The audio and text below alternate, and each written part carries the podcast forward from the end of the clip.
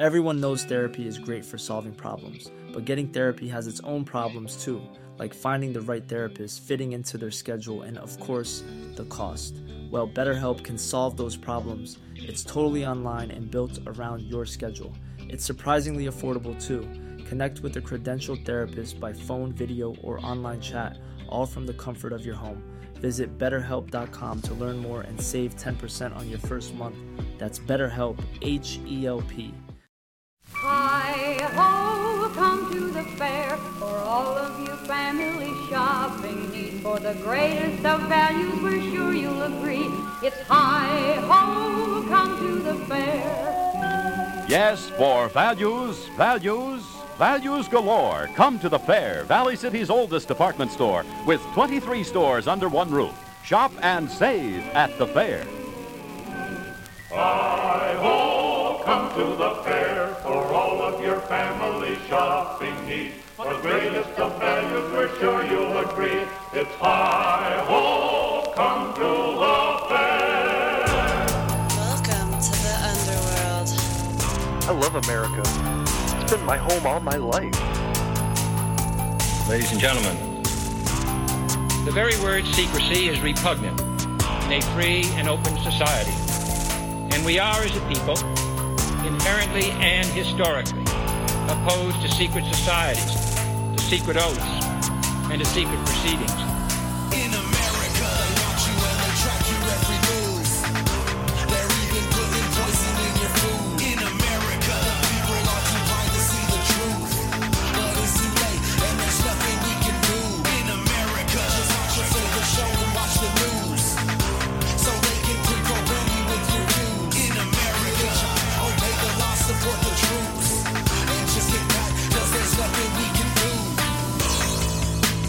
I love America.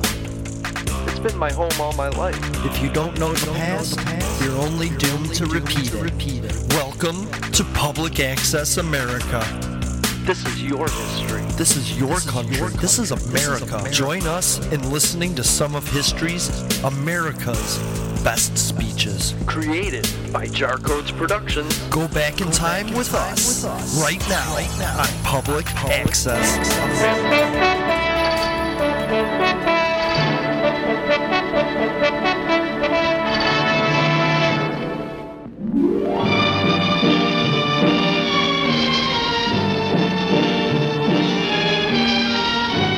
Where history began, history today is made anew.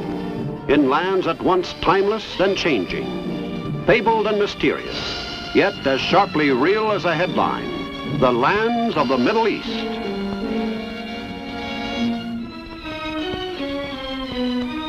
The maps of the Middle Ages used to show this region as the center of the world because of its inclusion of the Holy Land. Already then, it was a cultural area rich in history. Western civilization began in the valleys of the Nile, the Tigris, and Euphrates rivers. Here, men learned to domesticate animals, to farm the soil, to write, to make laws, and to worship one God. For three of the world's great religions germinated here Judaism, Christianity, and Islam.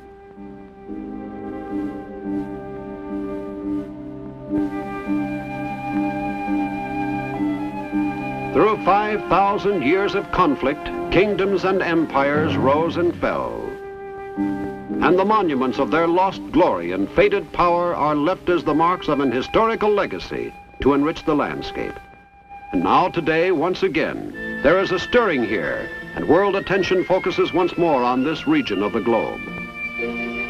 Our own nation takes a deep interest in the countries covered in this report, including Israel, Egypt, Syria, Jordan, Lebanon, Saudi Arabia, Kuwait, Iraq, Oman, and Aden. This has been abundantly clear ever since the American Doctrine of 1957 held out the assurance of U.S. military assistance when requested to any Middle Eastern country threatened by aggression from the forces of communism. Under its terms, United States forces in 1958 responded to an urgent appeal for help from Lebanon.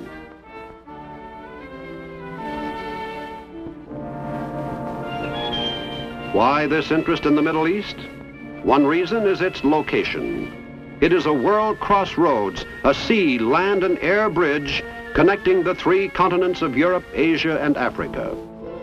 Then there is the area's immense supply of oil, about two-thirds of the world's known reserves.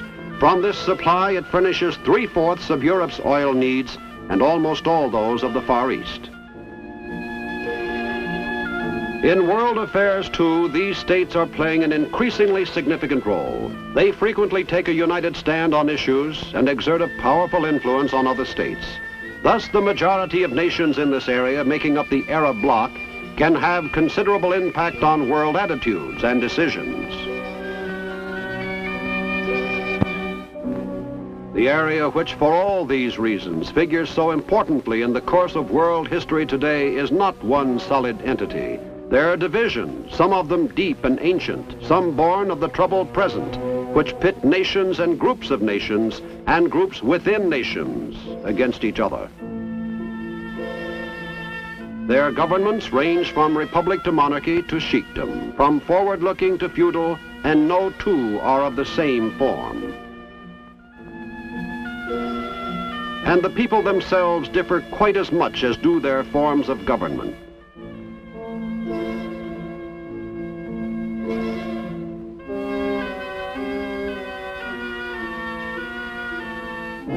The most explosive issue of all is the existence of the State of Israel. Israel was born amid turbulence and bloodshed. Following UN partition, it became a separate nation after the British, who had exercised a mandate since the end of World War I, withdrew from Palestine in 1948. It was immediately attacked by its neighboring Arab states, who resented the new nation and considered its creation to be illegal. Israel successfully beat off the attacks, and a series of armistice agreements worked out by the United Nations brought an end to organized warfare in 1949. Since then, Israel has worked at fever pitch and with a tough and pioneering spirit to make a self-sufficient nation within its borders.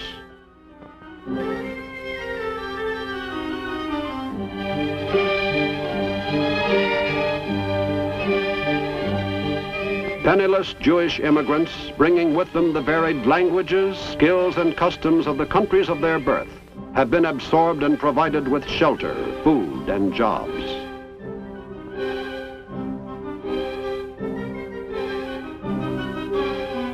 Barren and eroding land has been cultivated.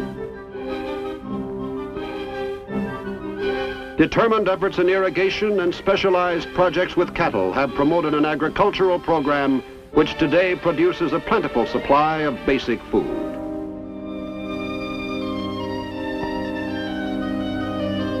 Even industry, despite serious limitations in raw materials, has grown rapidly. At variance with this picture are the camps outside Israel's borders where more than a million Arab refugees maintain a miserable existence and demand the right to return to the homes in Palestine from which they say they were dispossessed during the war. Israel says it would be impossible to readmit them. It has offered to discuss compensation. But the Arab states, supporting the refugees' demands, refuse to acknowledge Israel's right to Palestine and will not accept any conditions at all. The result is stalemate in terms of human wretchedness, and the plight of those people symbolizes not only the divisiveness which scars the Middle East, but also, strangely enough, its opposite. For the Arab nations surrounding Israel, although divided on many issues, are united in their opposition to Israel. Not only their opposition to Israel, but other factors too, provide a unity which binds together most of the Arab lands of the Middle East. For the Arabs of every country share a common culture which spills across the borders of nations and is apparent throughout the Arab world. From the architecture of its buildings to the customs of its daily life.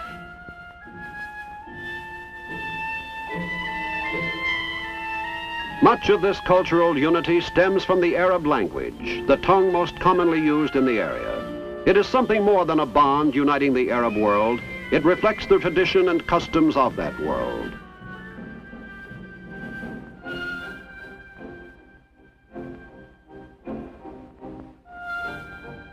An Arab speaking Arabic, wherever he may be, speaks on the basis of judgments and assumptions and values shared by all other Arabs.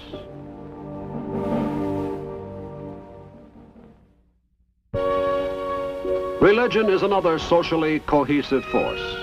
There are Christian groups, particularly in Lebanon, and to a lesser extent in Egypt. And there are, of course, the Jews in Israel. But the overwhelmingly dominant religion in the Middle East is Islam, the powerful faith founded by the Prophet Muhammad 1400 years ago. Five times a day, a call from the minaret atop the mosque, which is the center of community life in every village and city, summons the faithful to prayer. And in home and mosque and field, Muslims kneel and face Mecca, the holy city in Saudi Arabia where Muhammad was born. It is a common sight, for Islam is a faith which pervades the daily lives of the people, and its Bible, the Koran, spells out with precision the details which form the basis of their law and culture.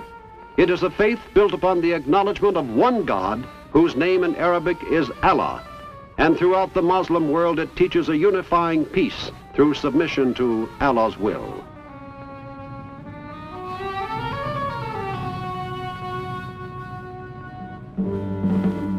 Even its physical appearance gives a unity to the Middle East.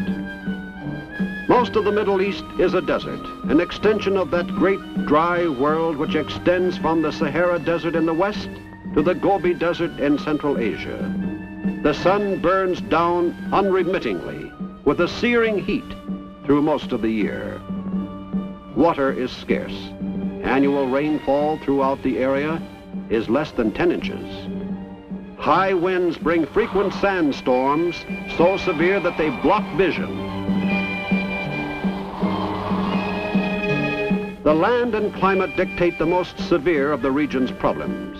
The inhospitable desert is uninhabitable except for nomadic tribesmen who camp around the infrequent oases, wherever their camels and flocks of sheep and goats can graze.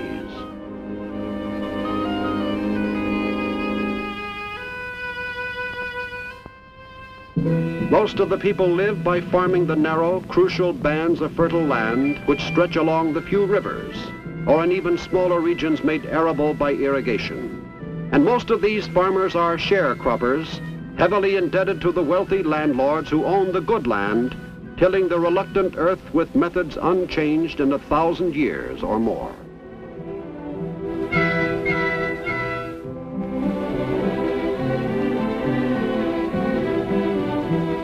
For them and for the thousands who flock to the cities in a hopeless effort to find something better, life is a primitive existence ridden with poverty and the companion conditions of illiteracy and disease. But if poverty is a common condition of the Arab world, so too is the yearning to change this condition, to break out of the prison of the past and reach for the promise of a better life. The urge toward change is not peculiar to the Middle East. The 20th century has heard its challenging cry around the globe, but nowhere more insistently than in this part of the world.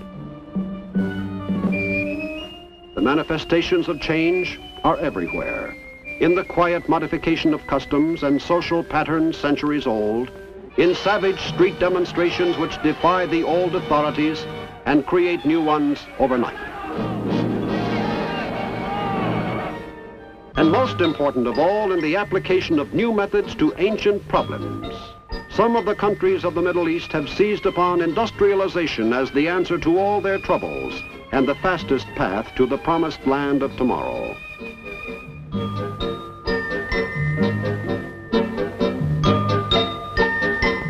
In the countryside, land reforms and introduction of better farming methods are in many places combining to improve the lot of the farmer and increase his output.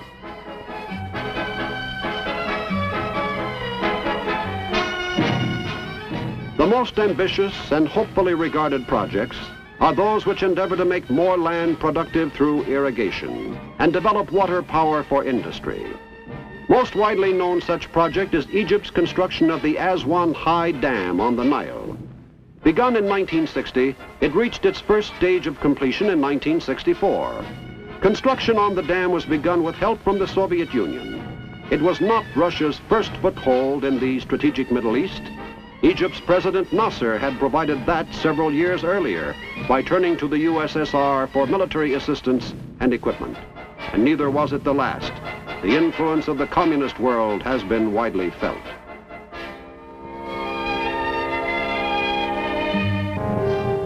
In an application of propaganda technique, which the communists have used in every part of the world, they have worked here to exploit the people's natural grievances to their own advantage, and to stir up antagonism toward the West by playing on the people's fears and resentments of former colonialism. However dead colonialism may be in actuality, the fears and resentments of it are real and are still alive in the national memories of those who have experienced it. And in much of the Middle East, the tradition of outside control stretches back to the days of Greece and Rome. This resentment was fanned to new life in 1956 after Egypt's Nasser nationalized the Suez Canal, the vital artery through which commercial traffic has flowed for a century. Great Britain and France, whose interests had jointly controlled the canal, were fearful of a disruption in the delivery of their oil supplies.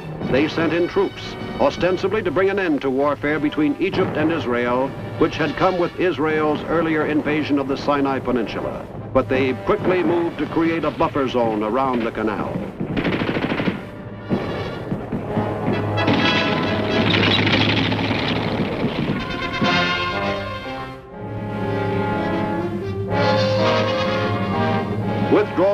Forces was finally achieved, but a residue was left behind of new bitterness toward Western policies in the Middle East.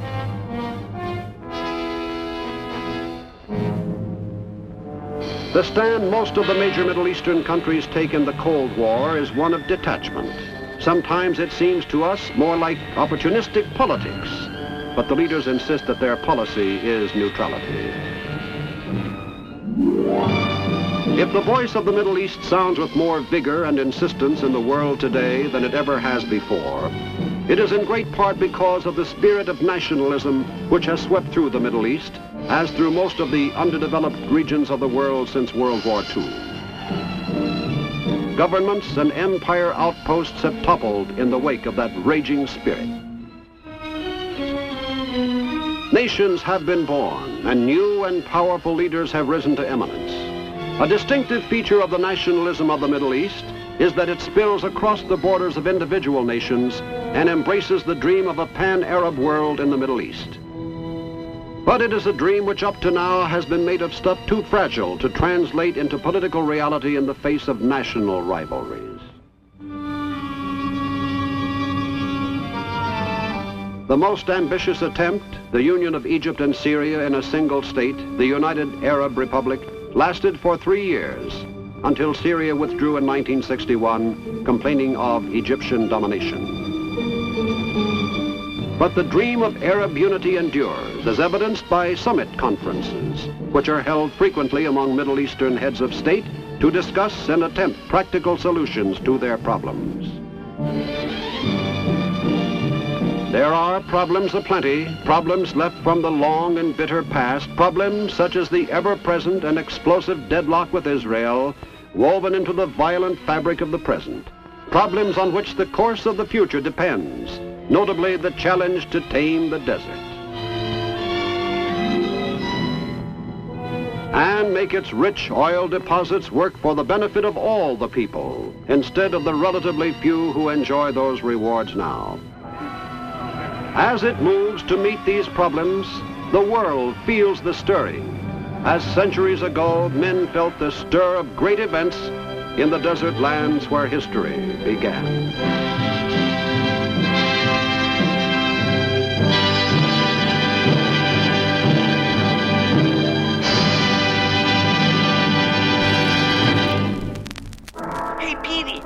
Heard about this new podcast, Public Access America?